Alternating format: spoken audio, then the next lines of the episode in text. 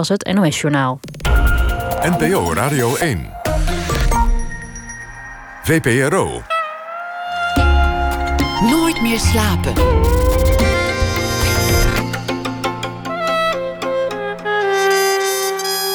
Met Pieter van der Wielen. Goedenacht en welkom bij Nooit meer slapen. In Amsterdam is momenteel het ITVA Festival gaande, een van 's werelds belangrijkste documentaire festivals. Mijn gast komend uur heeft er maar liefst twee films spelen. En uh, die films worden allebei dus getoond. Een derde had ook nog gekund, want die was ook al af. Het is kennelijk een tijd van oogsten, maar twee leek de festivaldirectie wel genoeg. Oeke Hogendijk zit tegenover mij. De film Huiswiets, Huiswiets in het Nederlands, is een liefdevol portret van haar inmiddels overleden moeder, Loes Hogendijk. Die geplaagd werd door oorlogstrauma's en al jaren haar huis niet meer uitkwam. De hele nacht kijkt ze in de film treinprogramma's. En zelfs de kerstboom blijkt associaties op te roepen met de bomen in Westerbork. Moeder Hogendijk is in de film openhartig, slim en grappig. Vrolijk is bijvoorbeeld het moment dat ze verlichting en troost vindt in de muziek van DJ Chesto.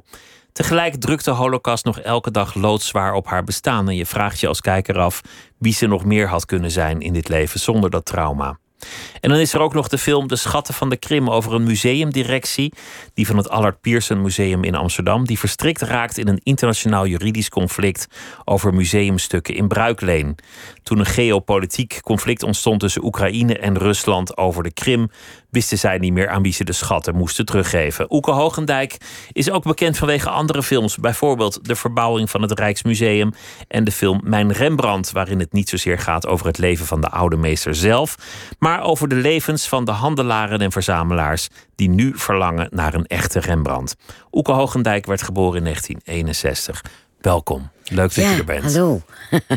hoe, hoe, gaat het? Want, want je twee films in première, allemaal QA's, interviews, viewings, uh, premières. Ja, het is een drukte van je welste. Het is een, um, een drukte, want uh, ja, je, je, hebt natuurlijk uh, altijd een stuk of vier vertoningen per ITVA. Maar als je dan twee films hebt, heb je er meteen weer acht. En als er dan ook nog, ja, als die film dan ook nog geselecteerd is voor een Volkskrantdag en een Groene Dag ja, dan uh, ga je dus inderdaad nooit meer slapen. Ik moest uh, de titel van je programma, dat, uh, dat is een beetje aan, aan mijn. Ja, nu. precies. Ja, ja, nu wel, ja, ja. Ja, ik heb mezelf ook wel eens afgevraagd waarom hebben we het programma eigenlijk zo genoemd? Weet wat je vraagt. Weet welke goden je verzoekt als je zo'n titel op je programma plakt. Ja. Want slaap is toch ook zo lekker, hè? Ik zie er naar uit, maar ik moet me nog even, uh, nog even, nog even stand houden tot het zover is dat het uh, kan. Het is, het is natuurlijk ook een, een bijzonder moment omdat je moeder er inmiddels niet meer is. Die film waar je met zoveel zorg en liefde aan gewerkt hebt, gaat over haar. Ze is uh, in die zin, denk ik, alleszins aanwezig. Maar niet meer op aarde op het moment dat die film in première is gegaan. Maar dat is geen toeval. Want, want dat was de voorwaarde om die film uit te kunnen brengen. Ja, want het was wel. Ik heb, ik heb natuurlijk 15 jaar aan die film gewerkt. En um, gaandeweg. Kijk, ik, had, ik, ja, het, het, is misschien beter om eerst even iets over mijn moeder te vertellen. Uh, ja, vertel, vertel eens over je moeder en vertel eens wat, wat het idee was waardoor je dacht: dit is gewoon een film. Mijn moeder is een film waard. Nou, um, mijn moeder die uh, uh, is natuurlijk um, erg met die oorlog bezig. Je vertelde het al in je inleiding. En het begon er eigenlijk mee dat ik me bedacht dat ik veel films over de oorlog heb gezien. Ik heb er ook zelf twee gemaakt. Um, de eerste twee films die ik ooit maakte. Um, en, en op een gegeven moment dacht ik, ja, maar ik zie altijd films over de oorlog. Maar hoe is het nou eigenlijk om met die oorlog te leven, dus na de oorlog. Alsof die oorlog nooit voorbij is gegaan in jouw leven. Hoe is dat? Dat was de vraag waarmee je begon. Ja, en ik dacht eigenlijk toen ik het. Het duurde natuurlijk heel lang, want als kind vind je alles normaal. En op een gegeven moment ga je, ga je een beetje meer van een afstandje kijken en denk je: ja, maar wat is hier nou eigenlijk aan de hand? Want heel veel dingen komen inderdaad, zoals je het al zei in de inleiding, komen we altijd weer terug op die oorlog. En, en de manier waarop zij leeft en haar trauma's die waren zo overduidelijk. En haar verdriet over het verliezen van haar broer en vader in Auschwitz was eigenlijk alsof het gisteren gebeurd was. Dus op het moment dat ze daarover vertelde, dan zag ik ook eigenlijk eh, ja, een meisje van 16 die gewoon in de puberteit eh, haar vader verloren heeft en haar broer, waar ze toevallig ook nog eens helemaal stapelgek op was. Dus dat bleven ook altijd een soort helden van haar. En ehm, ja, ze. Bijna een soort heiligen eigenlijk. Eigenlijk wel, ja. ja. Want normaal, ik denk ook altijd, dacht ik van... goh, als ze nou hadden blijven leven, wat was er dan gebeurd? Maar nu bleven ze gewoon ja, de, de liefste mensen op de wereld, zou ik maar zeggen. En um, maar nu ben ik wel helemaal kwijt. Want ik zit nou, jouw moeder, jouw moeder zegt bijvoorbeeld over haar broer... dat ze zo tegen hem opkeek... dat ze het altijd betreurenswaardig heeft gevonden... en onrechtvaardig dat zij heeft overleefd en hij niet. En in, in die opmerking zit zoveel de rouw over de broer, maar ook de vraag of ze eigenlijk zelf wel wil leven. Ja, maar het is ook wel heel klassiek voor overlevenden. Hè? Dan moet je niet vergeten. De hiërarchie van het leed, het is het. Um, ja, het is natuurlijk het schuldgevoel van uh, waarom ik wel en hij niet. En dan zegt zij ook van ja, hij was zo'n briljant iemand. Hij had zoveel kansen gehad. En inderdaad, dat, dat, dat vindt zij oneerlijk. Dat zij wel eens blijft leven en hij niet. Ja, dat is, dat, dat is het schuldgevoel van het overleven. Dat maar komt vaak voor. Dat komt vaak voor, maar dat hoor je ook van Israëlische soldaten die samen in een, in een tank zitten en de een gaat dood en de ander niet. Het is natuurlijk, het is natuurlijk uh, daar zit natuurlijk inderdaad iets in van het lot. Wat moeilijk. Uh, uh, te accepteren is, denk ik. En mijn moeder had natuurlijk ook. Um, ja, wat, uh, zij heeft natuurlijk dat hele leven. Eigenlijk eh, is het daar eigenlijk mee bezig gebleven. Be beschrijf dat leven van je moeder eens. Hoe, hoe zagen haar dagen eruit? Nou ja, het begint ermee dat mijn moeder uh, dus niet overdag uh, leeft zoals de meeste. Zij doet eigenlijk alles. Zij deed alles anders dan andere mensen. Dus s'nachts leefde zij, want ze vond de nacht veel, vele malen fijner om, om in te bivakeren dan de dag. En dus overdag sliep ze. En dat was eigenlijk ook wel zo toen wij vroeger thuis woonden. Dus als je uit school kwam, dan ja, lag je moeder gewoon in de huiskamer te slapen met de gordijnen dicht. En die zat niet met thee en koekjes op je te wachten. Maar als je s'nachts uit was geweest als puber, zeg maar, en je kwam om uh, drie uur s'nachts thuis, dan was je moeder daar, kon je alles vertellen wat je had meegemaakt. Dus in die zin was mijn moeder echt wel, uh, ja, leefde haar eigen leven. En ze heeft ook altijd in de huiskamer geslapen met um, ja, een beetje zo'n bed met alle spulletjes eromheen. En dat vergeleek ze bijvoorbeeld. Nou, mijn moeder is in die zin ook ja, bijna niet te beschrijven. Daarom heb ik die film gemaakt. Hè. Als ik, eh, die film is juist omdat ik haar niet. Omdat je het met woorden niet zou ik, kunnen Je kunt het bijna niet uitleggen, want het is te, te apart bijna. Maar ze, ze noemde haar de plek waar ze sliep in de huiskamer altijd een beetje haar Westerborkhoekje zei ze wel eens. Omdat ze in Westerbork had ze dan een, ergens een, in een barak dan zo'n Brits. En dan had ze ook haar spulletjes natuurlijk rond haar ja, Brits gelegd. En eigenlijk is haar huiskamer was ook zo dat... Ja, daar had ze al haar spulletjes echt zo om dat bed heen. Dat, dat huis was een soort kamp geworden? Nou ja, ze kon er ook niet uit. Want wat we nog niet eens genoemd, geloof ik, hebben... is dat ze natuurlijk heel lang een straatfobie had. En niet buiten kwam. En dat is natuurlijk, uh, klinkt natuurlijk heel zwaar. Mensen zeggen ook altijd, oh wat erg. In de film zie je ook dat ze thuis soms heel prettig heeft. Het is eigenlijk haar, bij haar thuis lijkt leek een beetje op deze studio, alleen dan wat gezelliger. Maar er stonden twee enorme computers en tv's en um, dat nieuws. Allemaal entertainmentapparatuur. Nou, entertainment of infotainment, want het was uh, of informatie. Want zij, um, ja, zij was, het, het, nieuws kwam ook de hele dag binnen.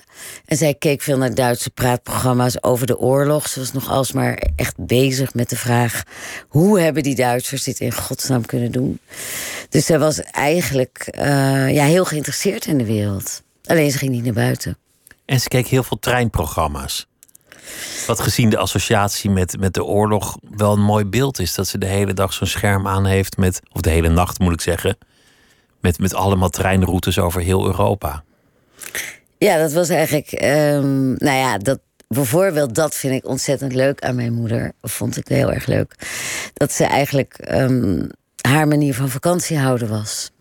Op een scherm, dan, dan was ze toch ergens ja, geweest. en het geestige was ook zo. Dat was een van de dingen waarbij ik bijvoorbeeld bedacht op een gegeven moment van.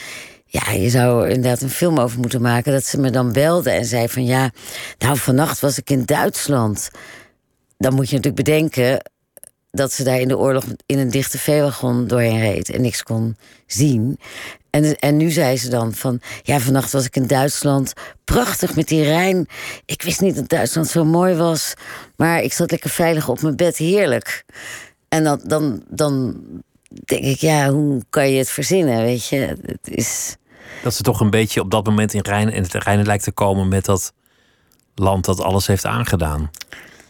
Daar was ze altijd mee in. In, in, um... in het Rijnen.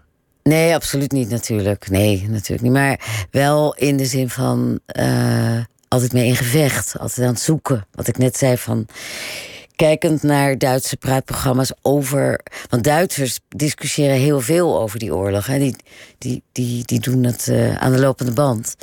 En mijn moeder bleef daar ook naar kijken en zoeken naar het antwoord van hoe hebben ze dat eh, in godsnaam. Uh, hoe heeft dit kunnen gebeuren? Hoe heeft dit kunnen gebeuren? Ja, precies. Ja. Hoe was dat voor jou? Want als zij niet naar buiten ging, dan moet iemand de boodschappen doen. Iemand moet waarschijnlijk allerlei andere klussen doen. Was, was het zo dat je eigenlijk al heel jong de verzorger van je moeder was? Nou ja, het, het, het, mijn moeder heeft periodes gehad dat ze absoluut wel naar buiten ging. Ze is ook lang in therapie geweest bij de bekende psychiater van Danzig. En daar zijn ook pilletjes voor en zo. Dus zij heeft ons ook vroeger wel eh, naar school gebracht en opgehaald. Het is niet zo dat zij mijn hele leven lang uh, niet buiten is geweest. Dat is, maar de laatste dertig jaar kwam ze inderdaad niet meer buiten. Echt helemaal niet meer. En dan moesten jullie waarschijnlijk de kinderen boodschappen doen? Uh, ja, dat gebeurde, maar we hadden ook een hulp van Joods maatschappelijk werk, die, die ook uh, boodschappen deed. Maar het was inderdaad zo dat mijn moeder um, soms belde en dan zei van uh, de boodschappendienst is dit of dat vergeten. En vaak spring je dan in je auto, want dan denk je, ja, ze kan het zelf niet halen. Dus ik ga het maar, ik ga maar, ik ga het maar doen. En als je dan weer wat ouder wordt, dan denk je soms van... ja, maar het komt mij nu ook heel slecht uit. En dan ga je, ga je proberen daar um, een weg in te vinden. Dat je niet altijd per se het hoeft te doen. Wat hoe wij wilden. Een soort van onderhandelen? Of, of hoe werkt dat? Uh, nou, het is vooral je eigen gevoel. Hè, van, ik weet dus, dat, dat is wel iets wat mijn moeder kon wel best aardig manipuleren.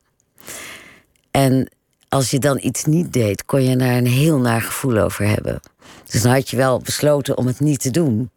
Maar dan had je toch een schuldgevoel van ja, maar ze kan het zelf niet halen. Dus, en, en dat was vaak erger, dat gevoel wat je dan kreeg. Dan het gewoon maar doen. Dan het maar gewoon doen, ja. ja. Hoe groei je dan op in, in, in de schaduw van zo'n oorlogstrauma? Nou ja, um, ik zeg altijd. Uh, het is toch fantastisch dat ik heb twee broers, dat we alle drie niet aan de heroïne zijn, niet in de goot liggen. En dat het eigenlijk met ons alle drie best goed gaat. Um... De lat ligt niet super hoog, hoor ik. nou, ik bedoel, het had erger gekund. Het is best, best wel. Uh, we zijn best um, alle drie goed terechtgekomen. En ik denk dat mijn moeder dus ook heel veel goed heeft gedaan. Want het was ook een hele, hele bijzondere leuke en talige en geestige vrouw. Het is niet alleen maar het slachtoffer. Een intelligente vrouw, ook, ook wel aardig op sommige momenten, zoals in die film overkomt. Hè? Maar heb, heb jij zelf therapie moeten doen om, om, om het voor jezelf in het reinen te krijgen?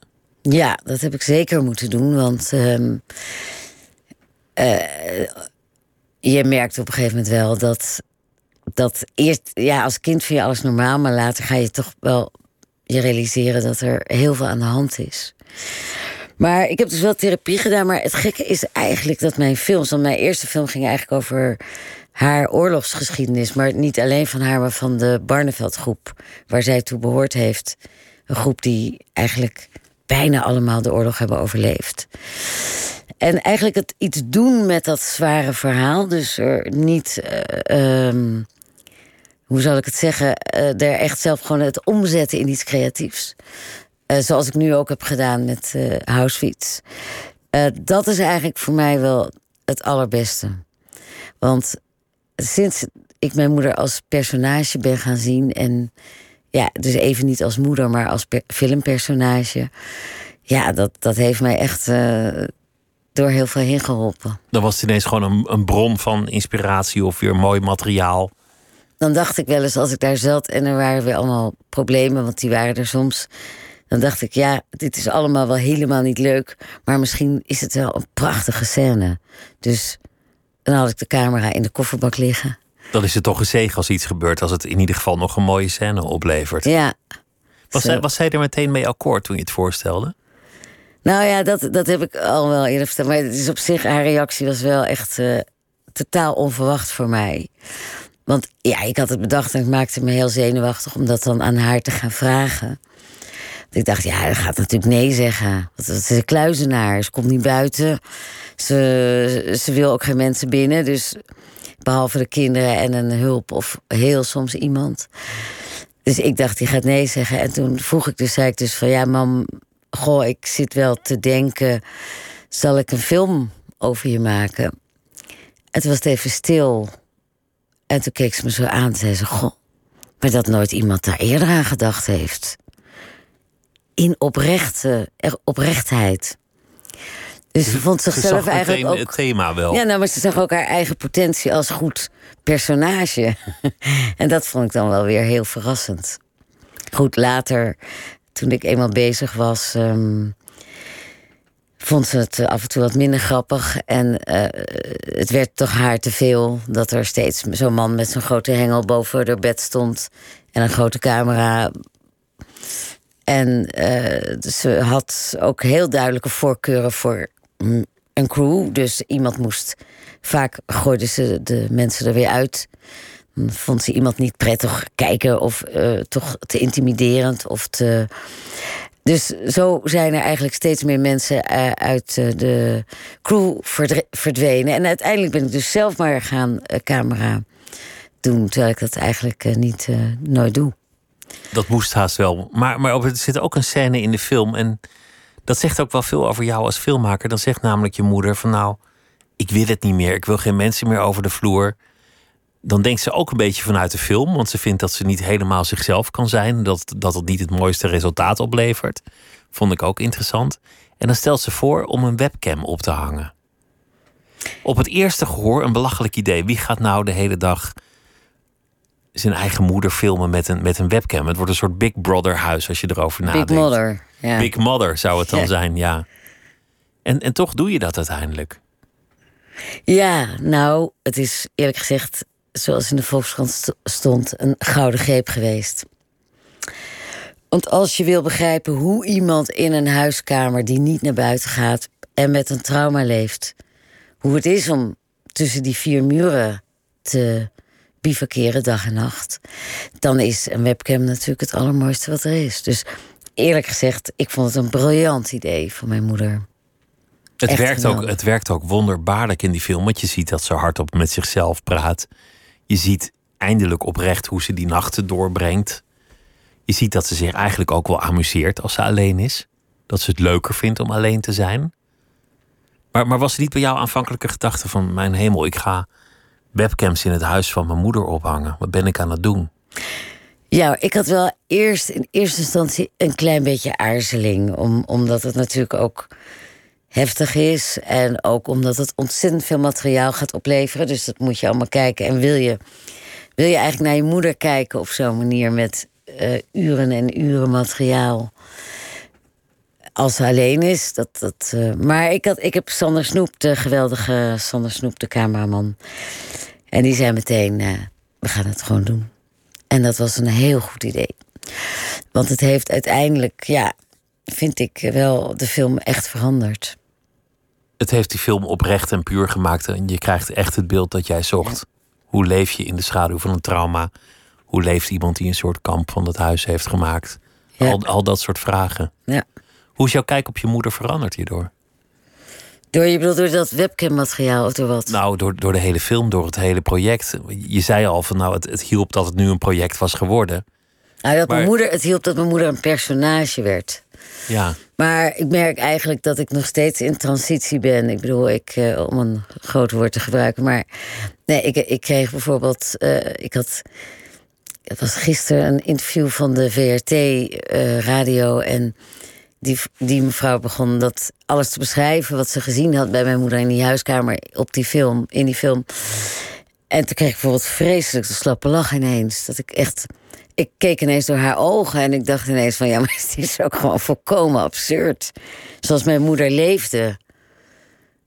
Is, eh, want het is waar dat, dat, dat eigenlijk ja, het verschil tussen dag en nacht ook bijna niet is. Hè? Er is geen. ehm, eh, ze slaapt gewoon af en toe op dat bed en dan gaat ze weer naar de keuken. Of het, het is eigenlijk een, een, een totaal eigen universum. Wat, ja, waar, wat je bijna niet in woorden kan vangen. Maar zij deed dat wel.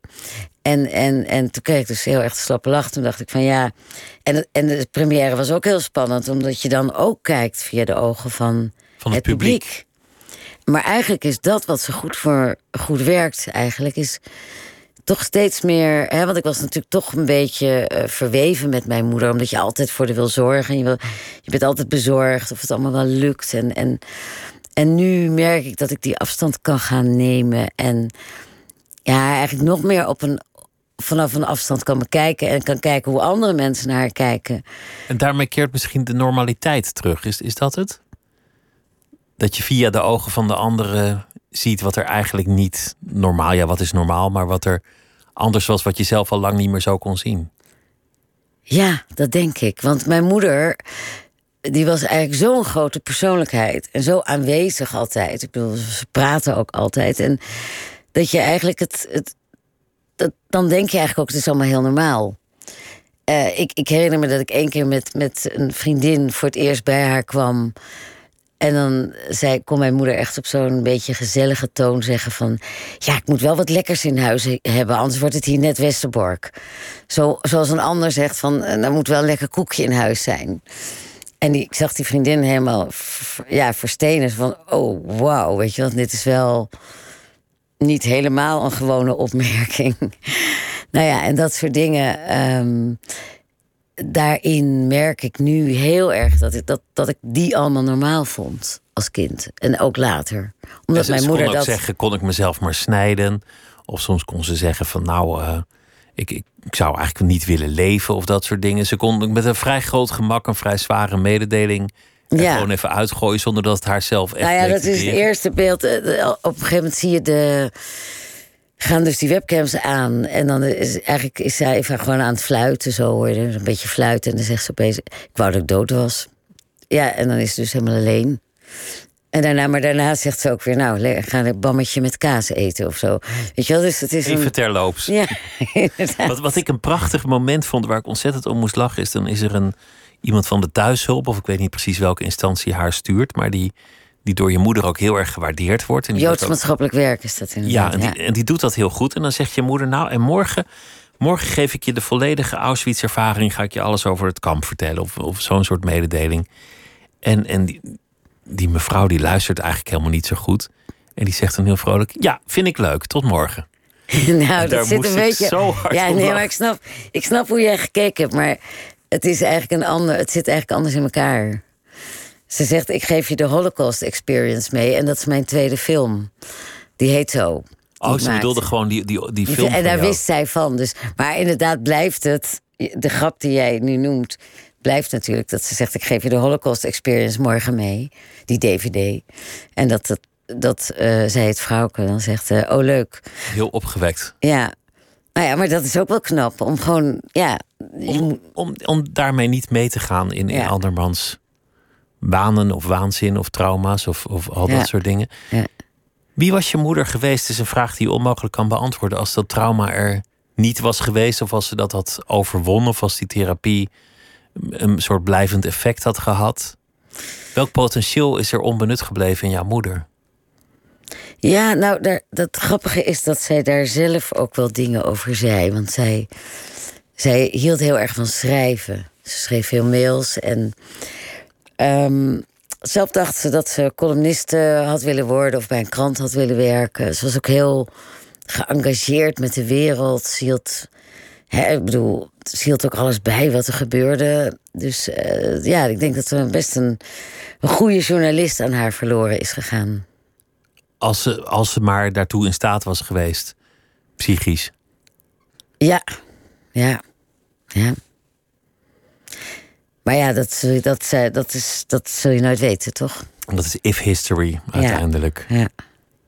Voor wie net inschakelt, Oeke Hoogendijk zit tegenover mij vanwege de film House Suites. Zou je hem in Nederlands uh, noemen. Is de. Te zien op het ITVA Festival. Twee films van haar zijn uh, dit jaar te zien op, uh, op ITVA. Ik noemde al een paar dingen over, over jouw manier van maken. En een van de talenten die je wel moet beschikken is een talent voor improvisatie omdat er in vrijwel al jouw belangrijke films iets gebeurt dat je onmogelijk van tevoren had kunnen voorzien. Researchen of scripten. Er zijn vaak, nou ja, de film over het Rijksmuseum, daar heb je te, terecht heel veel lof voor gekregen. Die verbouwing die loopt eigenlijk totaal in de getver, zoals ze dat tegenwoordig noemen. Dat kon jij niet weten toen je ging draaien.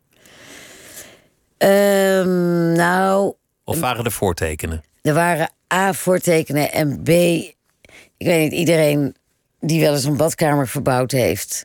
Of een, uh, of een keuken.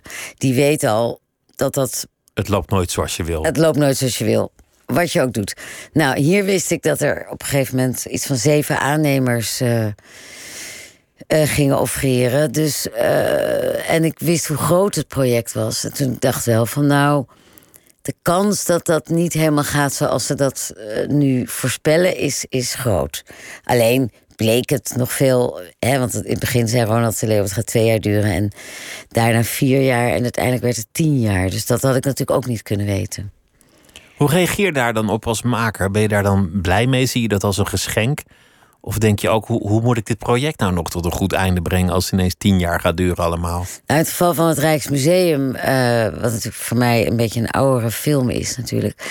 Maar was dat natuurlijk, ja, dat was natuurlijk op een gegeven moment een, ook wel een cadeau. Want op een gegeven moment, je begint aan zo'n film en, en, en ik dacht eerst nog, het wordt heel saai. Het gaat over vergunningen en verbouwen. En, uiteindelijk merk je op een gegeven moment dat het, ja, toch wel dat je goud in handen hebt. Omdat, het, omdat je er gewoon bij bent en je ziet alles uit de bocht vliegen. En je ziet, uh, je ziet het gewoon voor je ogen, zie je het van de rails afrijden. Om in de metafoor van de treinen te blijven. En uh, dat is gewoon voor, voor, een filmmaker heel spannend. Omdat, omdat je iedereen dacht gewoon van, nou ja, dat, dat, dat museum gaat nooit meer open. En dan is het natuurlijk prachtig dat je aan het einde toch zo'n heel mooi museum ziet. En dat het open, wordt geopend door de toen nog koningin. Dat het toch een succes is geworden uiteindelijk. Enorm. Wat, wat veel mensen erover schreven, en, en daar ben ik het denk ik wel mee eens... dat het ook een zedeschets van Nederland was, van de Nederlandse overlegcultuur. Die film ging niet over het museum, die film ging over het hele land. Ja, dat, dat, dat, dat is eigenlijk wat er zo goed aan gelukt is, zeg maar. Is dat het op een gegeven moment.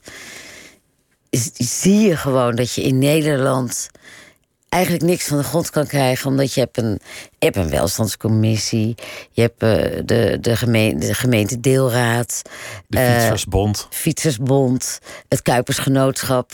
Het gebouw is ooit door Kuipers ontworpen. Nou, ga zo maar door. En uh, de welstandscommissie. Dus op een gegeven moment ja, verzandt zo'n heel ontwerp van twee Spaanse architecten in een soort van gehaktmolen. waarin er concessie op concessie wordt gedaan. Ja, dat is zo typisch polderend Nederland. Het is zo wie wij zijn dat we niet. Um, ja, we, zo'n piramide als bij het Louvre zal je in Nederland nooit zien. Zo'n oncompromisloos sterk ontwerp. Ja, dat gebeurt niet. Ze zegt, er zegt altijd een of andere bond zegt ja, maar dan kan ik er niet. Uh, daar kan ik niet overheen rijden. Of dat, dat, er is altijd wel iets dan wat niet goed is. Hoeveel uur materiaal had je wel niet aan het eind? Als Van het Nieuwe jaar, Rijksmuseum bedoel je? Ja, als je tien jaar zo'n verbouwing met al die overleggen en al die commissies filmt. Ja, dat, natuurlijk niet alles gefilmd. Dat was niet te doen hoor. Dat was 450 uur materiaal inderdaad, ja. Heel veel materiaal is dat. Hoe doe je dat dan? Nou ja, het geheim is dat je natuurlijk niet. Je gaat natuurlijk niet tien jaar draaien en dat je zegt: Goh, ik ga. Want als ik dan met dat materiaal bij een editor kom, dan springt hij uit het raam. Dan, dan, dan pleegt hij zelfmoord. Dus je moet dat anders doen, anders wordt het niks. Dus je moet gewoon tijdens die, die tien jaar, eigenlijk al meteen na een jaar al zeggen: van... hé, hey, ik heb hier. Uh, materiaal zullen we eens kijken. En dan ga je ook je stijl een beetje onderzoeken. Dus dan ga je kijken van, goh, wat werkt er nou? Want er waren vergaderingen soms die zo saai waren in het Rijksmuseum... dat de, de in slaap viel. Maar dan gebeurt er toch even net dat ene wat je dan daaruit moet halen. En nou, zo ga je steeds door dat materiaal heen. Op een gegeven moment maak je selectie van dit is, dit is heel spannend. Dit is goed materiaal. En zo ga je eigenlijk uh, die jaren door. Je komt steeds bij elkaar. Want anders dan zou je echt knettergek worden. En je krijgt ook in, in jouw films altijd helden en schurken, karakters, personages. Het, het kijkt eigenlijk alsof je naar een speelfilm kijkt. Het gaat over mensen. Het gaat helemaal niet over architectuur of procedures of dat soort dingen. Ja, nou dat, dat is ook precies wat ik eigenlijk altijd wil, wat jij nu formuleert. Dat is waar ik. Ik heb natuurlijk een theaterachtergrond. Ik heb ook ooit eh, de Hogeschool voor Kunsten gedaan in Utrecht, eh, theater en drama. En ik heb geen filmacademie. Maar ik kijk dus ook altijd heel scenematig naar uh, film. Dus ik, ik, ik, zie het eigenlijk als een soort toneelscène. Dat je denkt, als drama. Ja, je denkt eigenlijk van wat zou wie zou, hoe, moet, hoe moet iemand hier opkomen? Wat, wat vind ik leuk? Nou, dan ga je kijken in je materiaal en denk je, het is een leuke opkomst. Zoals je het eigenlijk bij theater ook uh, zou doen. En um, ja, in die zin was de film over mijn moeder is natuurlijk ook eigenlijk een soort uh, monoloog interieur van haar. Ik bedoel, er zit natuurlijk heel veel theatraals ook in haar. Ook aan de manier waarop ze zich kleedt en hoe ze, hoe ze is. Het is een beetje Cocteau, hè? Cocteau, ja. Jean Cocteau, ja. Misschien, ja. Misschien. Wordt... In, in, in die film over Rembrandt zit ook, ook een gigantisch drama...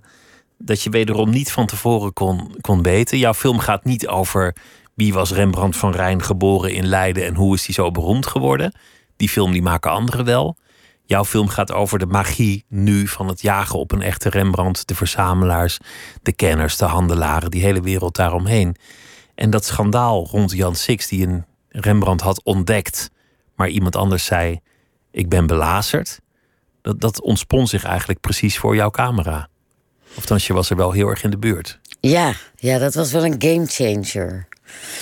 Hoewel ik. Uh ja, hoewel aan de ene kant natuurlijk maakt dat de film, zoals sommige mensen zeggen, een beetje een thriller, een beetje spannend. Aan de andere kant, um, ja, ik heb daar ook wel slapeloze nachten van gehad. Want, van hoe, hoe je dat moest oplossen? Ja, want ik, ik, was natuurlijk ook heel eh, betrokken bij Jan en eh, Jan Six. En, maar eh, hij had dan een voorkeur dat het niet in de film zou komen. Maar je kan natuurlijk niet, als in alle kranten op de pagina staat, kun je natuurlijk niet um, dat helemaal niet in je film stoppen. Want dan, dat, dan, dat zou gek zijn. Dat, dat is heel raar. zou je niet dan, meer wegkomen. Dan zegt iedereen van, goh, heb jij... Uh, uh, wat heb je zitten doen? Weet je wel, was je er wel bij met je hoofd? Dus dat ging niet. Dus ik heb gezorgd dat dat wel in de film kwam. Maar ik, moest, ik wilde, dat was zo pijnlijk tussen iedereen. Uh, er, want Ernst van de Wetering leefde toen nog. En Jan Six en Ernst krijgen ruzie. Uh, het liep allemaal vreselijk uit de klauwen. En het werd ook allemaal in de media kwam dat. Dus uh, ja, dan. Uh, we hebben zelfs toen nog Ernst van de Wetering opgenomen, gefilmd. dat hij in het programma van Tan Huis kwam. Wat maar heel kort bestaan heeft. Om dan weer zijn reactie te geven op dat wat Jan had gezegd over hem. En nou ja, dat was echt een soort heibel. En we hebben dat wel, ja, ik heb dat wel in die film verwerkt. Ja, natuurlijk, toch. Moest. Het mooie is dat, dat Ernst van de Wetering zuiver wilde blijven. Hij wilde niks weten van het geld, het kapitaal dat om Rembrandt heen hangt.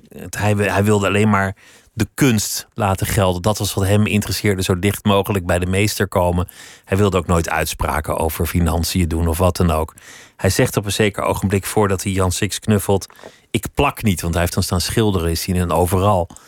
Maar uiteindelijk ontkomt hij er niet aan om in, in alle smerigheid van het grote geld meegesleurd te worden. En in alle fetes. En dan moet hij Jan Six publiekelijk op tv met een enorme woede laten vallen. Wat hem duidelijk dwars zit.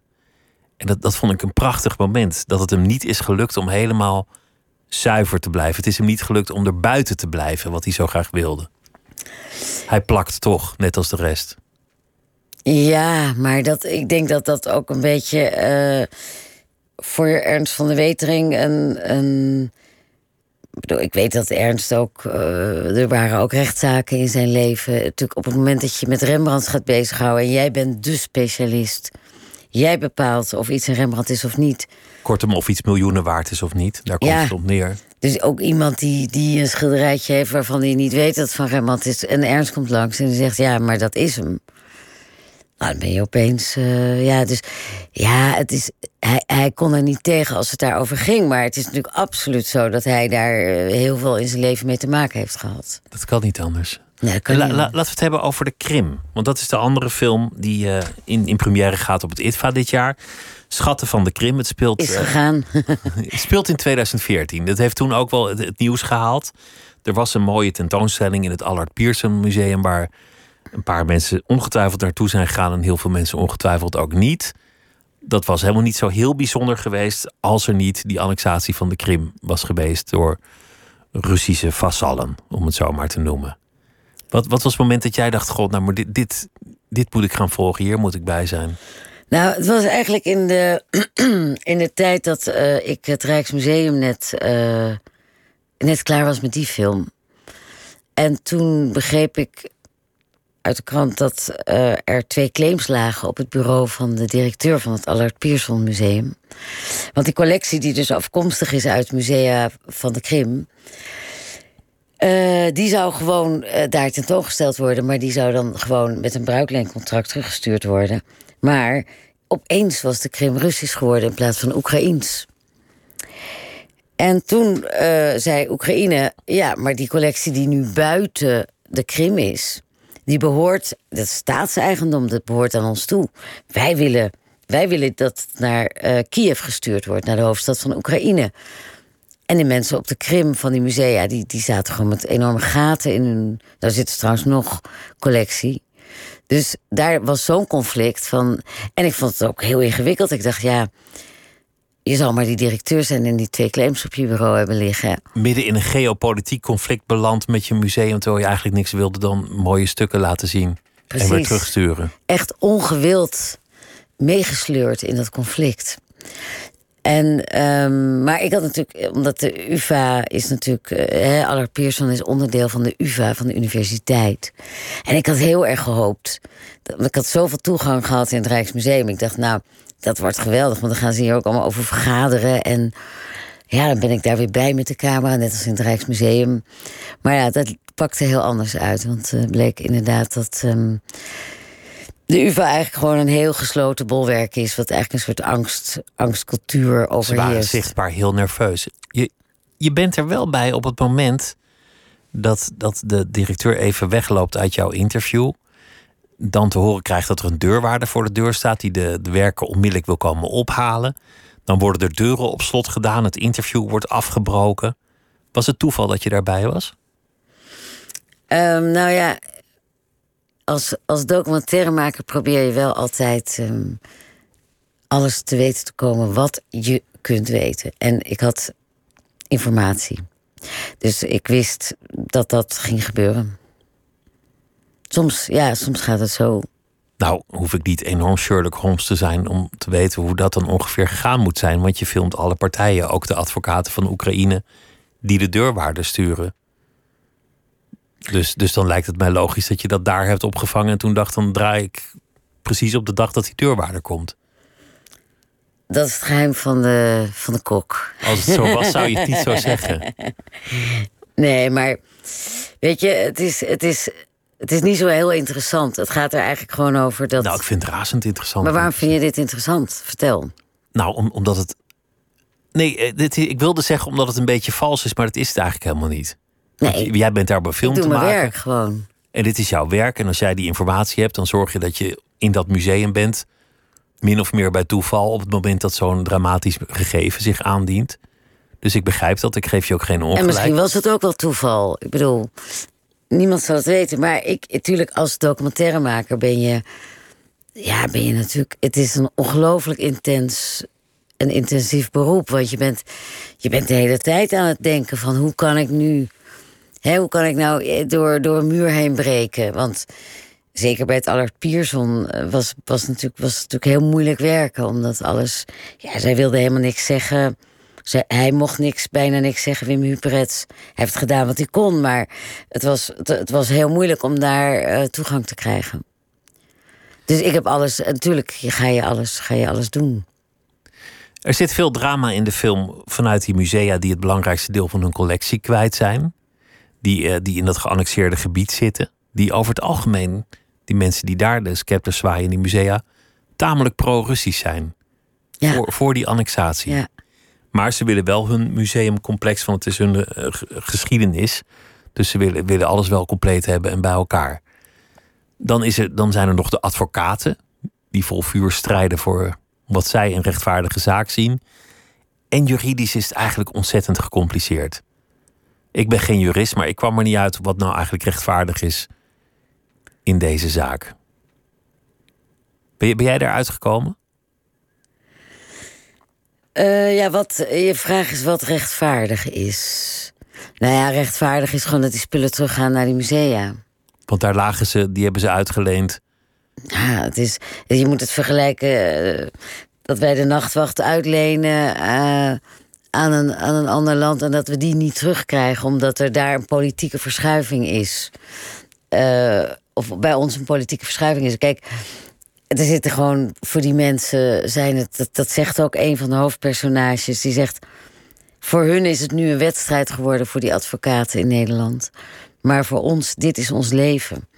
En het gaat inderdaad over spullen die ze gewoon opgraven daar. En conserveren en bestuderen en overschrijven. En ja, dat zijn hun kinderen. Dus ja, het is voor hun een drama. Dus gevoelsmatig zeg je, het moet gewoon terug naar die musea. Je hebt het geleend van het museum, je brengt het terug naar het nou museum. Als ik naar jou toe kom en ik zeg, mag ik je auto lenen? En je leent je auto aan me uit en je krijgt hem niet van mij terug... dan, dan zal jij vinden dat dat niet terecht is. Ik, ik leen een boek van mijn tante in Friesland. En Friesland wordt geannexeerd door Duitsland. Dan ben ik nog steeds verplicht om dat boek gewoon terug te sturen naar mijn tante. ja, maar wij hebben hier nu het probleem dat uh, wij uh, in Europa, en trouwens, uh, ik geloof bijna in de hele wereld, um, niet eh, de annexatie van Poetin uh, um, hebben aanvaard. Wij zeggen gewoon, nou ja, zo ga je niet om. Met, dit is landje pik.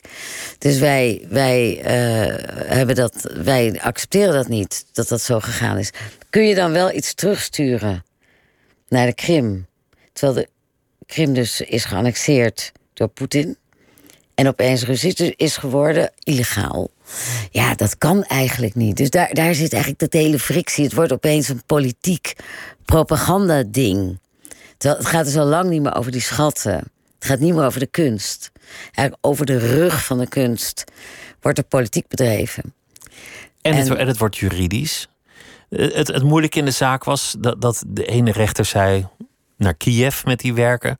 In hoger beroep werd gezegd nee, terug naar dat museum. Toen werd de rechter uh, gevraagd. Dat wrakingsverzoek werd afgewezen. En dan uiteindelijk in tweede instantie wordt dat wrakingsverzoek toegekend. En dan moet de hele zaak opnieuw. Tegen die tijd is de film wel af. Ik las inmiddels in de krant dat, dat in dan weer het volgende beroep toch is gezegd van. Nee, dat staat ook aan het einde van de film. Staat er, staan er een paar zinnen waarin wij vertellen dat op 26 oktober inderdaad het, opnieuw het, het, het vonnis is geweest dat het naar de Oekraïne moet, uh, die collectie. Uh, dus wij hebben dat meegenomen in een tekst op het einde, omdat uh, wij toen al de film aan het afmaken waren, want we moesten in november al naar het ITVA. Maar het, het, het, het is nog niet klaar, hè? want ze gaan weer in cassatie. Dit gaat, dit gaat gewoon eeuwen duren. Dit gaat nog heel lang duren. Dus... Dit gaan wij bij leven en welzijn niet meer meemaken. Dus in dit geval heb ik echt uh, besloten af te zwaaien. Want ik dacht, ja, dat cassatie, dat lijkt me nou echt niet uh, te doen voor een film. En je zit op een gegeven moment als kijker ook wel aan je tax van uh, rechtszaken. Ik vind dit een mooier einde. Ja, hè? Het is een mooier einde dat we het nooit helemaal zullen weten. Dat dit gewoon ja. tot, aan, tot aan het hoge hof van, van het nog hogere hof tot, tot ergens op Mars, dat het uiteindelijk door zal procederen. Ik, ik vind het ook. En ik vind ook. Um, in feite is het interessanter om na te denken. Het gaat niet alleen om waar gaan die schatten nou uiteindelijk heen. Dat is natuurlijk voor de mensen heel belangrijk.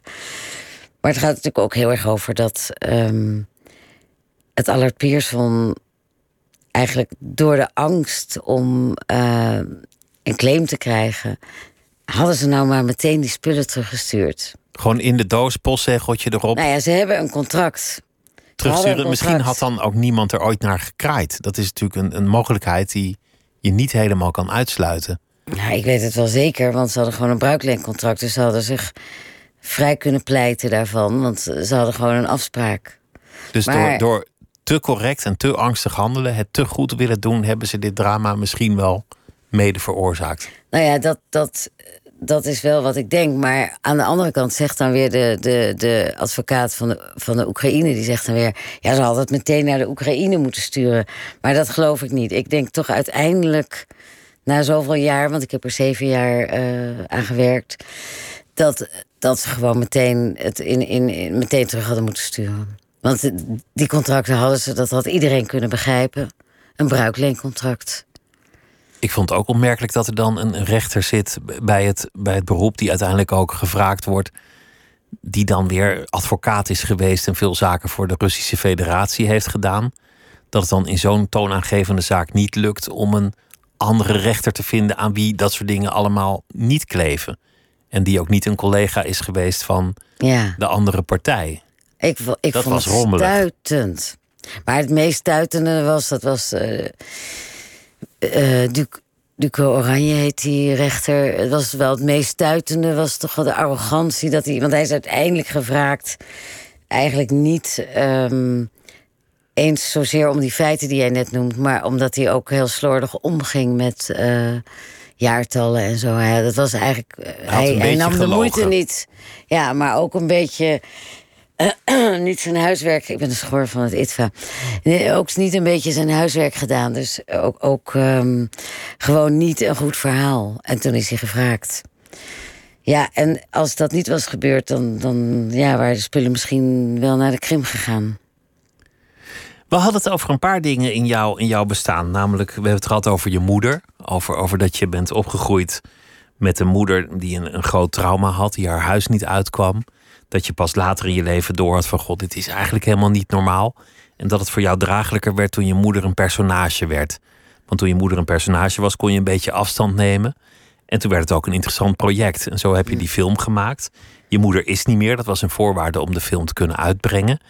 En nu, nu de film dan in première is gegaan, kijk je ook een beetje met de ogen van het publiek naar je moeder. En dan via het publiek komt de normaliteit nog iets verder bij jou naar binnen. En dan zie je eigenlijk wat er anders was aan jouw moeder in jouw verleden. En je zei ook, veel van mijn films gaan over de oorlog. Of ik heb meer films daarover gemaakt, over dat thema. En dat is een manier voor mij om met het trauma om te gaan. Het omzetten in iets moois, omzetten in, in films. En je zei, ik kom uit een theaterwereld theater, dat is eigenlijk mijn achtergrond en dat zit nog steeds in hoe ik films maak. Denk in een opkomst, een climax, in drama, in personages, in, in dat soort dingen. Hoe is jouw moeder eigenlijk omgegaan met jouw ambities en verlangens toen je klein was? Wat heeft ze jou meegegeven? Oeh, dat is best wel een hele diepe vraag. Um, nou, mijn moeder zei wel altijd, ze, was niet erg op presteren. Dus bijvoorbeeld op school, dat boeide haar niet zo. Uh, en ze vond het altijd belangrijk dat je gelukkig zou worden. Dus dat heeft ze mij wel altijd gezegd. Maar um, ik vind het, weet je, dat ik het echt een hele moeilijke vraag vind. En dat is wel interessant, want. Um, het ging natuurlijk meestal over mijn moeder. Dat was een beetje het probleem wat ik had als kind. Zij slokte alle aandacht al op, had alle aandacht voor zichzelf nodig. Nou ja, alle aandacht. Ze kon ook heel lief en begripvol zijn. En als je problemen had, kon ze best goed uh, soms uh, daarop reageren. Maar in wezen, um, ik maakte vaak het grapje. Uh, ik had hoofdpijn, maar mijn moeder had migraine. Weet je wel, het was altijd. In wezen was natuurlijk, dat is natuurlijk ook een typische tweede generatie en dat heel bekend is van je hebt altijd als kind het gevoel dat wat jij hebt, dat dat veel minder erg is dan wat je moeder heeft. Dus je denkt wel snel van, ja, waar gaat het over als je iets hebt?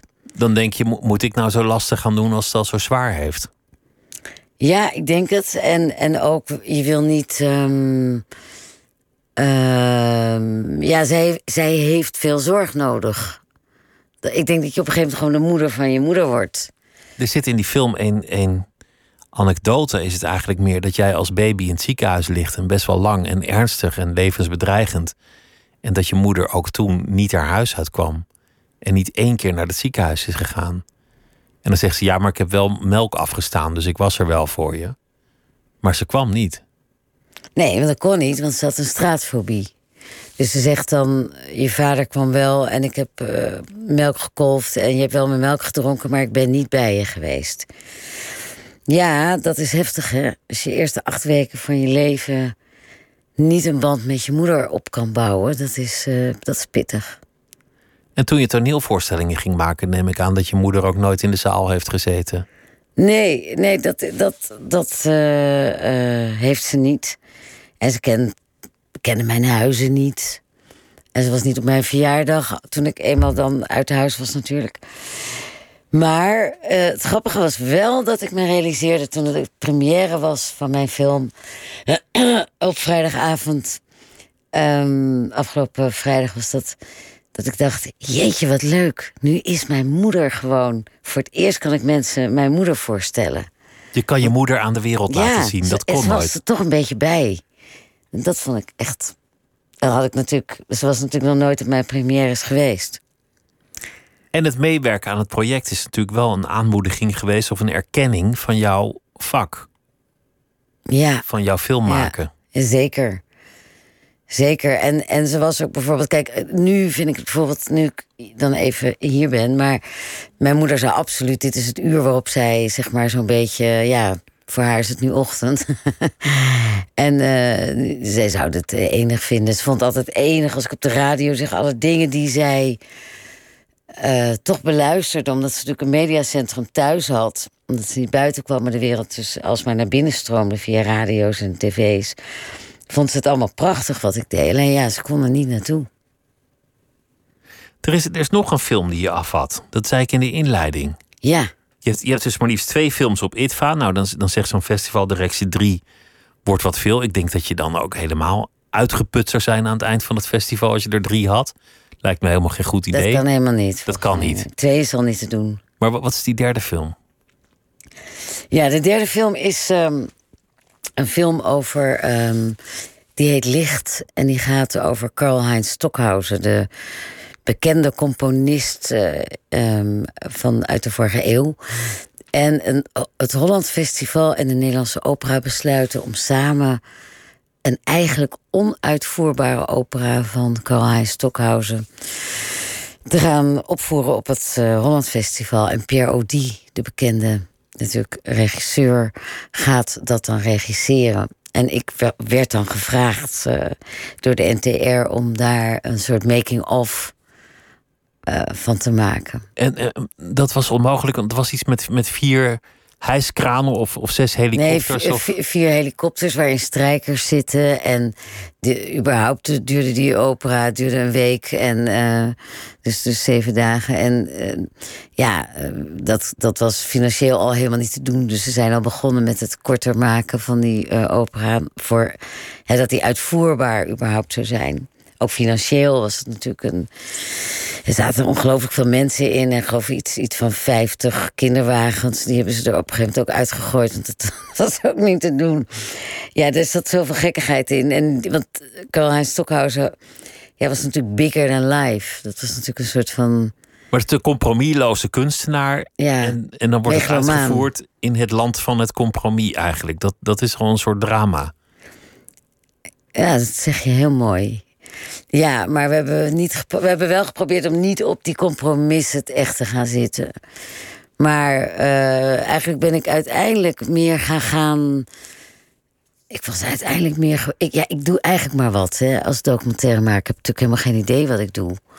Maar je, nou, je- volgens mij heb je heel goed een idee wat je doet. Nee, maar je volgt je intuïtie. Je volgt je intuïtie. Want kijk, ik had een heel anders. Ik had in sommige opzichten een beetje een ander script. En op een gegeven moment ja, ontdek je dat Karl-Heinz Stockhausen eh, een heleboel kinderen heeft van verschillende vrouwen. Hij had ook twee vrouwen.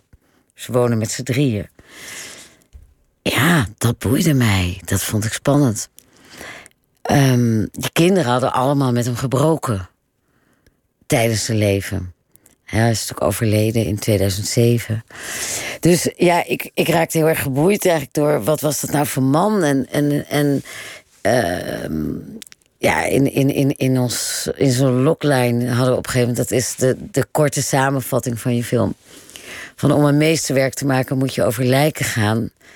Ja, dat, dat gingen we onderzoeken of dat van toepassing was op, op hem. En um, dat, dat ik vond ik toen dus interessant dat hij die kinderen helemaal meegesleurd had in al die opera's. En dat die uiteindelijk allemaal ook hadden moeten breken met hem. Om hun eigen leven te kunnen vormgeven. Omdat er niet te leven viel in de schaduw van het grote genie. Nou ja, omdat die, eigenlijk die vader uh, eigenlijk wilde dat ze allemaal in zijn, zijn opera's meededen. En als ze dat niet deden, dan zag je ze niet. Dus, en sowieso wil je natuurlijk op een gegeven moment op eigen benen staan. En je wil ja, niet meer dat je vader voortdurend eh, vindt dat je mee moet doen aan iets waar je eigenlijk gewoon je eigen stijl moet gaan ontwikkelen. Dus we hadden allemaal de handdoek in de ring gegooid en hem, uh, en hem gewoon verlaten. En ja, daar, daar, dat vond ik toen op een gegeven moment interessant. En daar ben ik me. Dat zit dus in de film. Ik ben benieuwd wanneer die uh, te zien zal zijn dat moet nog uitgezocht worden waar die in première zal gaan. Ja, daar zijn ze al druk mee bezig achter de schermen. Verheug ik me ook op. Maar de andere twee films die zijn nu te zien op het ITVA Festival. Schatten van de Krim en uh, Thuiswiets. Dankjewel, Oeke Hoogendijk, dat je te gast wilde zijn. Het was ja. genoegen om met je te praten. En jij Hartelijk dank. En veel ja. uh, succes en ook plezier tijdens het uh, ja, dankjewel. Festival. Leuk. Oké. En dit was uh, Nooit meer slapen voor deze nacht. Morgen dan zijn we er weer. Arno Kantelberg die komt op bezoek. Hij heeft een boek geschreven. Man op zijn allerbest. En ik wens u allemaal een hele goede nacht. Zometeen Miss Podcast en graag weer tot morgen.